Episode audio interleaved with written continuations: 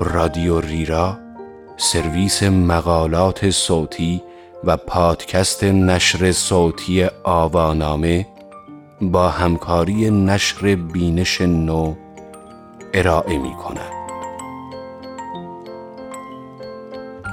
واقعیاتی درباره اثر دارونما این عنوان یادداشتی است به قلم مریم عباسی که در شماره 56 مجله جانوتن در بهمن 93 منتشر شده است. من رفیع پوستی هستم. رابطه ذهن و بدن و کیفیت اثر هر یک بر دیگری از مهمترین و بغرنجترین موضوعات علمی و فلسفی زمانه ماست. اثر دارونما یکی از نمودهای نامدار این رابطه است.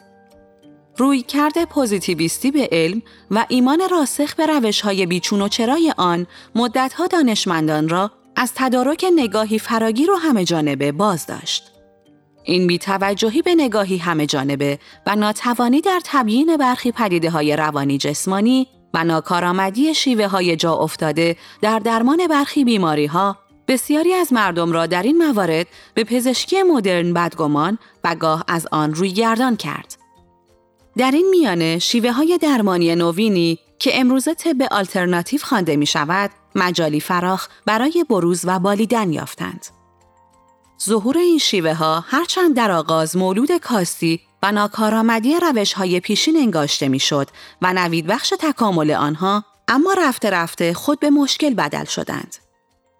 پادکستی که میشنوید نگاهی است به پدیده دارونما و واکاوی سازوکار اثر آن و چشم داشته راستینی که باید از آن داشت. با تعریف ساده ای از دارونما شروع می کنیم. تجربه بهبود بیماری بدون دریافت دارو یا درمان خاص. شاید در اخبار پزشکی شنیده باشید که 50 درصد بیماران مبتلا به یک بیماری با مصرف داروی خاصی بهبود یافتند و 20 درصد دیگر نیز با مصرف قرص نمک یا همان دارونما بهبودی را تجربه کردند. این یافته ها شاهدی هستند بر تزلزل علم پزشکی مدرن در درمان بیماری های موجود. به بیان دیگر، گاهی این داروها هستند که به درمان بیمار منتهی می شود. اما مواردی هم وجود دارد که هماهنگی ذهن و بدن در شفای بیماری دخالت می کند. مروری تاریخی بر اثر دارونما واژه دارونما در قرن سیزدهم به زبان انگلیسی راه پیدا کرد. این واژه در لاتین به معنای دارویی است که هدف تجویزش خوشنودسازی بیمار است. از آن زمان تا انتهای سده 1700 وقتی پزشک با مواردی مواجه می شد که درمان مشخصی برای آن وجود نداشت، به نمک دریا، برگ درختان و ریشه گیاهان متوسل می شد. صد سال بعد در اواخر سده 1800 مفهوم دارونما در پزشکی با شکل و شمایلی جدید ظاهر شد. داروی غیرفعال که تغییرات ناشی از آن فیزیولوژیک است و نه روانشناختی. از ابتدای قرن بیستم تا نیمه دهه 1950 دارونما در پزشکی، صنعت داروسازی و طرحهای پژوهشی مربوط به آنها وارد شد. به این ترتیب که برای بررسی اثر بخشی داروی فعال جدید، اثر آن را با دارونما مقایسه می کردند. یافته غیر منتظره این پژوهش این بود که یک سوم بیماران دریافت کننده دارونما به قرصهای شکر پاسخ می‌دادند و بهبود میافتند. در سال 1947 روانشناسان و روانپزشکان تلاش کردند با ارائه تعریف جدیدی از دارونما مرزهای حفاظت شده پزشکی را هرچند به آرامی گسترش دهند. قرص یا شربتی برای سرگرم کردن بیمار مبتلا به اختلال روان رنجوری که اگر اثری داشته باشد روانشناختی است و نه فیزیولوژیک. از آن زمان تا به امروز روانشناسان و روانپزشکان نظریات توضیح دهنده اثر دارونما را تدریجاً مطرح کردند. چرا دارونما مؤثر است؟ شخصیت شخصیت شما تجربه اثرات دارونما را تحت تأثیر قرار می دهد. اگر در آینده دچار سردرد شدید و برای تسکین آن دارو خوردید، توجه کنید چقدر طول می کشد تا سردردتان برطرف شود. اگر کمتر از 15 دقیقه بود، شانس بهرهمندی شما از اثر دارونما به جای ایبوپروفن وجود دارد. اثر دارونما در تسکین دردهای میگرنی نشان داده شده است.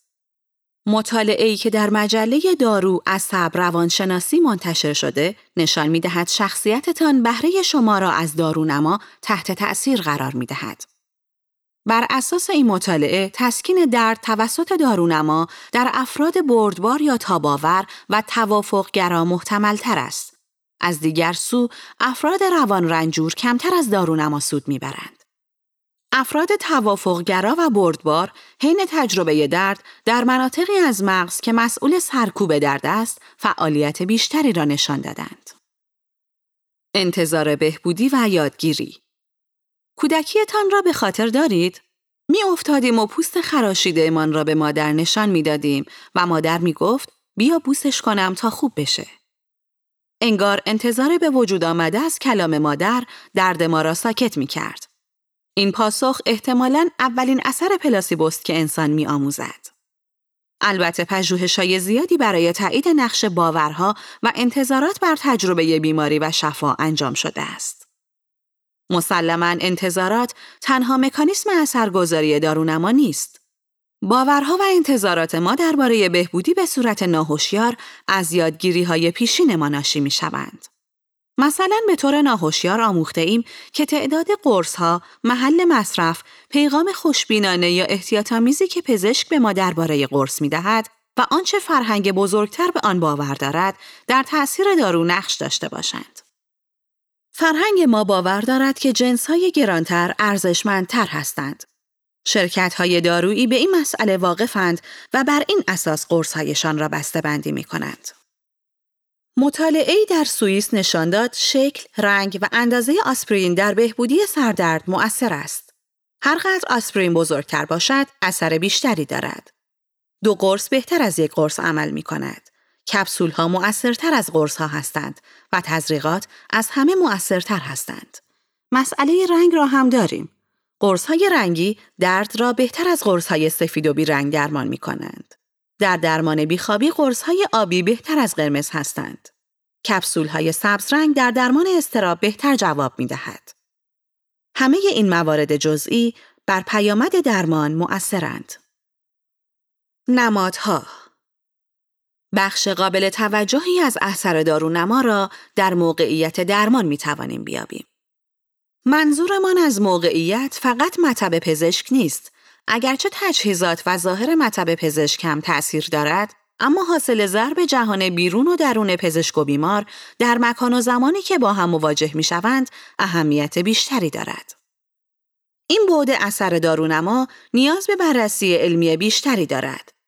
چون با یک رابطه مواجه هستیم، تجربه هر یک از طرفین از روابط دیرینهشان می تواند در اینجا مؤثر واقع شود. چگونگی دلبستگی مراقب و کودک در رابطه پزشک بیمار خود را نشان می دهد و می تواند بخشی از اثر دارونما باشد. سبک دلبستگی و داستان زندگی هر یک از ما در منحصر به فرد شدن فرایند بهبودیمان و ادراک ما از بهبودی مؤثر است. به گفته محقق دانشگاه هاروارد، تد کاپچوک، کلمات محبت آمیز، جست ها، تماس چشمی، نگرش، نمادهای طبی کت سفید، مدرک تحصیلی، کاغذهای نسخه نویسی و دکوراسیون و تجهیزات پزشکی، گفتگو یا جراحی همگی می توانند اجزای اثر دارونما باشند. دارونماها به قدرت تصویرسازی، اعتماد و امید در هر دو سوی رابطه درمانی ربط دارد. از این نگاه دارونما کار خاصی نمی کند. رابطه شفابخش است که اهمیت دارد. هر فرایند ذهنی در مغز بازنمایی می شود. حین رانندگی نمی توانیم صحبت کردن، پیام دادن و ایمیل زدن را متوقف کنیم. وقتی صدای زنگ دریافت پیام می آید، این لحظه خیلی شبیه به لحظه شنیدن صدای زنگ پاولوف است. انگار انتظار پاداشی را می کشیم، حتی اگر بزاقمان ترشح نشود. اما این تنها انتظار نیست. شنیدن صدای زنگ سبب می شود مغز شما دوپامین آزاد کند که باعث می شود هیجان زده شوید. بدون اینکه اتفاق خاصی در مغزتان رخ دهد، دارونما نمی تواند احساس خوبی در شما ایجاد کند.